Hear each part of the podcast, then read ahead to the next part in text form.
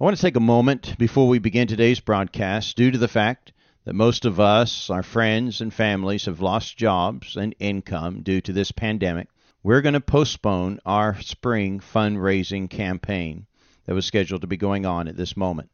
Like you, we're battening down the hatches to ride out this storm. That doesn't mean that we don't need your support. We do. And we hope that those of you who do support us on a monthly basis can continue, but we certainly understand if you can't. So please feel free to reach us either by email or give us a call if we need to amend your monthly gift.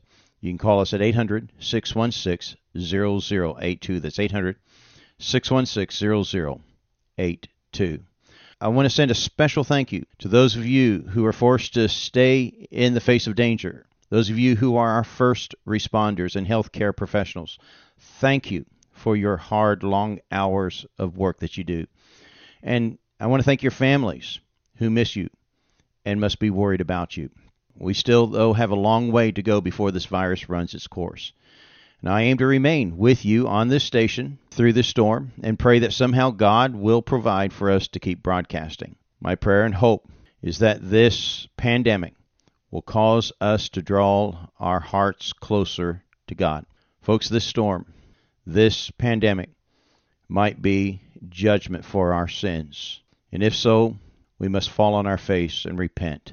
But whatever it is that God is trying to accomplish, He is still the giver of mercy and grace. And so let's beg Him for it. And I pray that the death angel will pass over your home and over your loved ones and not visit you. I leave you with this verse Psalms 20, verse 7. Some trust in chariots, some trust in horses, but we will remember the name of the Lord our God. Welcome to Fortress of Faith with Tom Wallace. Strengthening the saints against Islam's assault on North America. Today, I want to talk to you about how to have a biblical plan, a biblical guide to financially navigate through this crisis, this pandemic crisis that has brought on a financial crisis in our nation. I want to share with you two thoughts that I believe that will be beneficial and helpful to us as we continue in this uh, in this issue. I mean, uh, let's face it. Here in the United States, uh, in the month of March, 6.6 million people filed for unemployment. Many industries have pretty much shut down. Millions of dollars are being lost in the markets as they go up and down. 401ks and retirement plans are being threatened.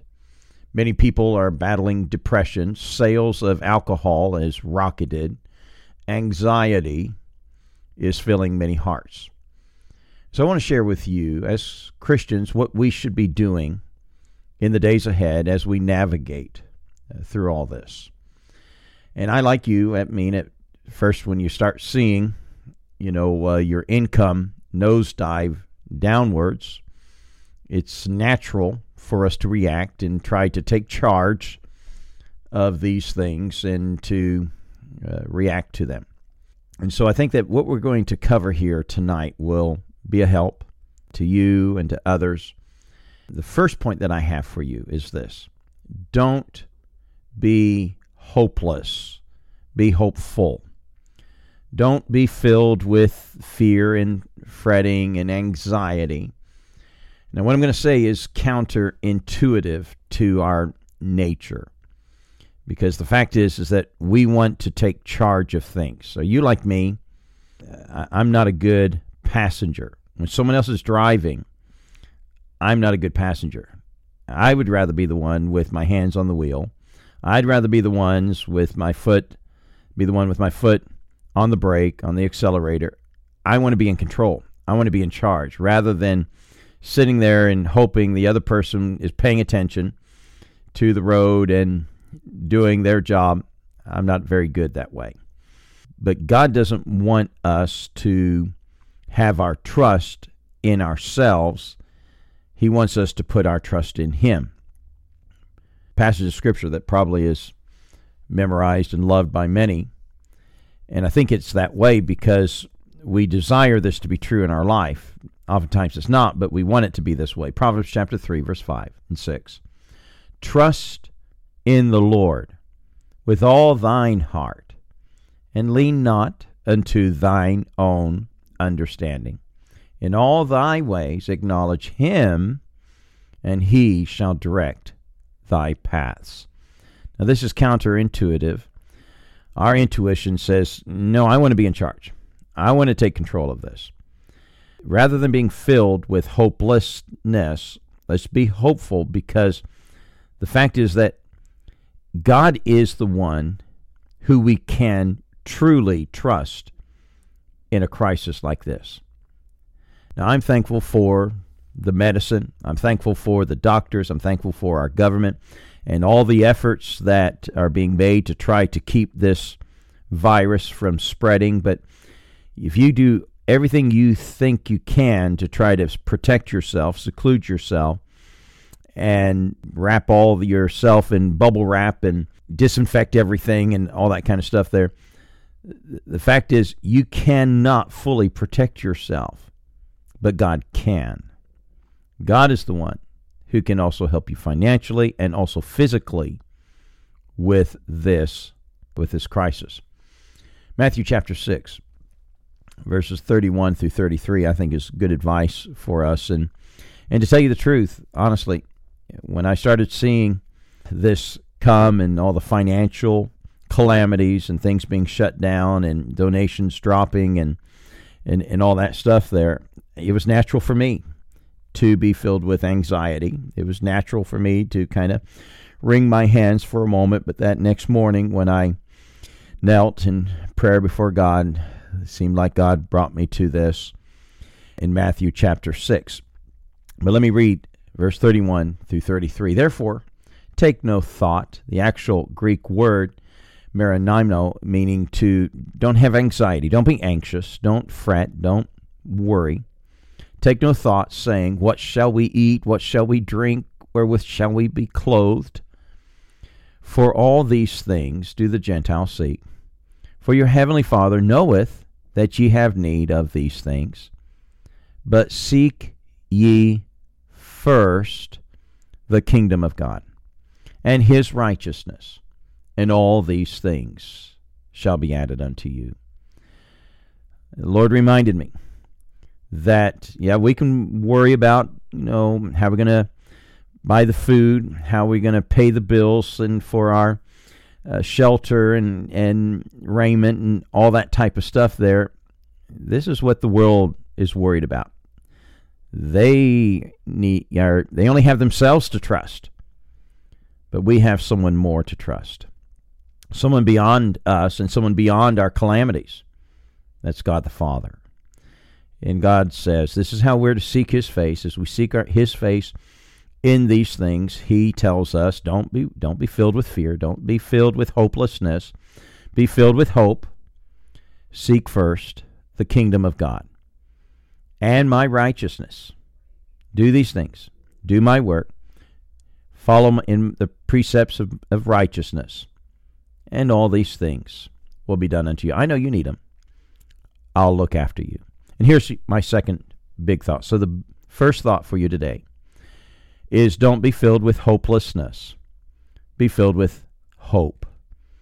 The second point is don't be a hoarder be a helper. Don't be a hoarder, be a helper. Don't be the one at the store saying, I got to get it, I got to get it before they get it. No, don't don't hoard. Don't what what is the root of that selfishness? Panic, anxiety, fretting, fearfulness, hopelessness. Hoarding um, is not the solution here. But instead of being a hoarder, be a helper. Luke chapter 6, verse 38, passage that I doubt if there's hardly ever a missions conference that I've preached at that I haven't somehow made my way to this passage. Give, and it shall be given unto you. Good measure, pressed down, shaken together and running over shall men give into your bosom. For with the same measure you mete withal, it shall be measured to you again. Every time I think of this verse, I can't help of help about thinking of this event that happened many years ago. I was in Florida, and I drove uh, by a a Wendy's and I ordered a frosty, and I don't know why. I just I normally don't pay attention, but I was watching the girl as she was pouring the frosty into my cup, and she was uh, just kind of rotating the cup, filling like a ring of ice cream there, but not filling the cup, like leaving a hole in the middle of it. And she did a little zip over the top over it there, and then brought it to me there.